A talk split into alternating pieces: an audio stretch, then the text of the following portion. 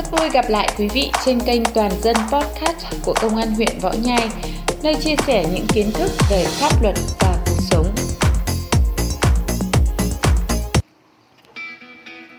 Kính thưa quý vị, tháng 1 năm 2022, Thủ tướng Chính phủ ký quyết định số 06 phê duyệt đề án phát triển ứng dụng dữ liệu về dân cư, định danh và xác thực điện tử phục vụ chuyển đổi số quốc gia giai đoạn 2022-2025, tầm nhìn đến năm 2030, gọi tắt là đề án 06.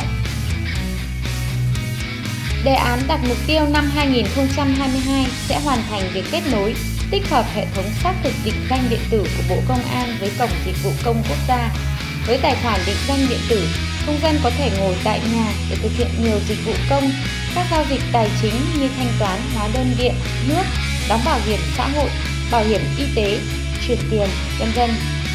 Đề án xác định 7 quan điểm chỉ đạo lớn, mục tiêu chung và các mục tiêu cụ thể để cùng với 5 nhóm nhiệm vụ giải pháp thực hiện với lộ trình của từng nhiệm vụ. Trong số podcast ngày hôm nay, chúng tôi xin chia sẻ 7 quan điểm chỉ đạo của đề án. 1. Huy động vào cuộc của cả hệ thống chính trị, đặc biệt là người đứng đầu các bộ, ngành địa phương và sự tham gia của tổ chức, doanh nghiệp và người dân là yếu tố quyết định. Sự đồng bộ ở các bộ ngành địa phương là yếu tố bảo đảm sự thành công của chuyển đổi số. 2.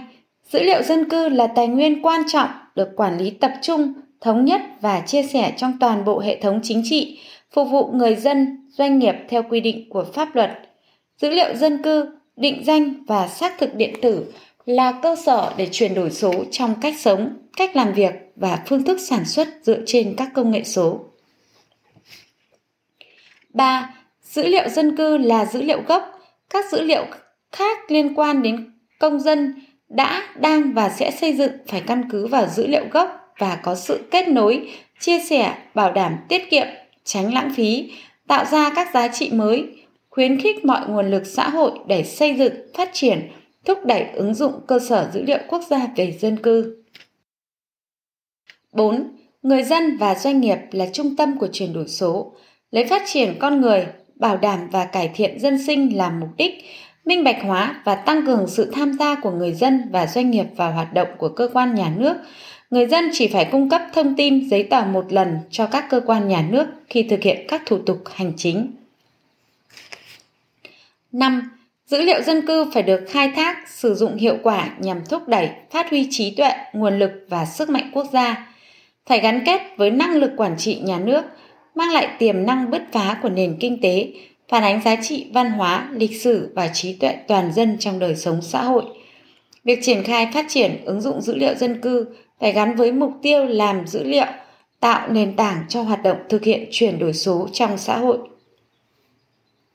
6 Việc kết nối tích hợp khai thác cơ sở dữ liệu quốc gia về dân cư phải gắn liền với bảo đảm an toàn, an ninh thông tin trên môi trường số. 7. Việc khai thác ứng dụng cơ sở dữ liệu quốc gia về dân cư, định danh và xác thực điện tử có ý nghĩa rất quan trọng phục vụ phát triển kinh tế xã hội và chuyển đổi số quốc gia mang lại nhiều lợi ích trước mắt và lâu dài, xây dựng chính phủ điện tử hướng đến chính phủ số giai đoạn 2022-2030.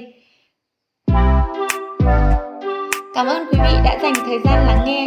Nếu quý vị thấy những thông tin trên kênh hữu ích, xin hãy ấn nút follow đăng ký kênh, tải xuống để nghe và chia sẻ cho mọi người để cùng đón nhận những thông tin hữu ích về chủ đề pháp luật và cuộc sống trong những số podcast tiếp theo của chúng tôi.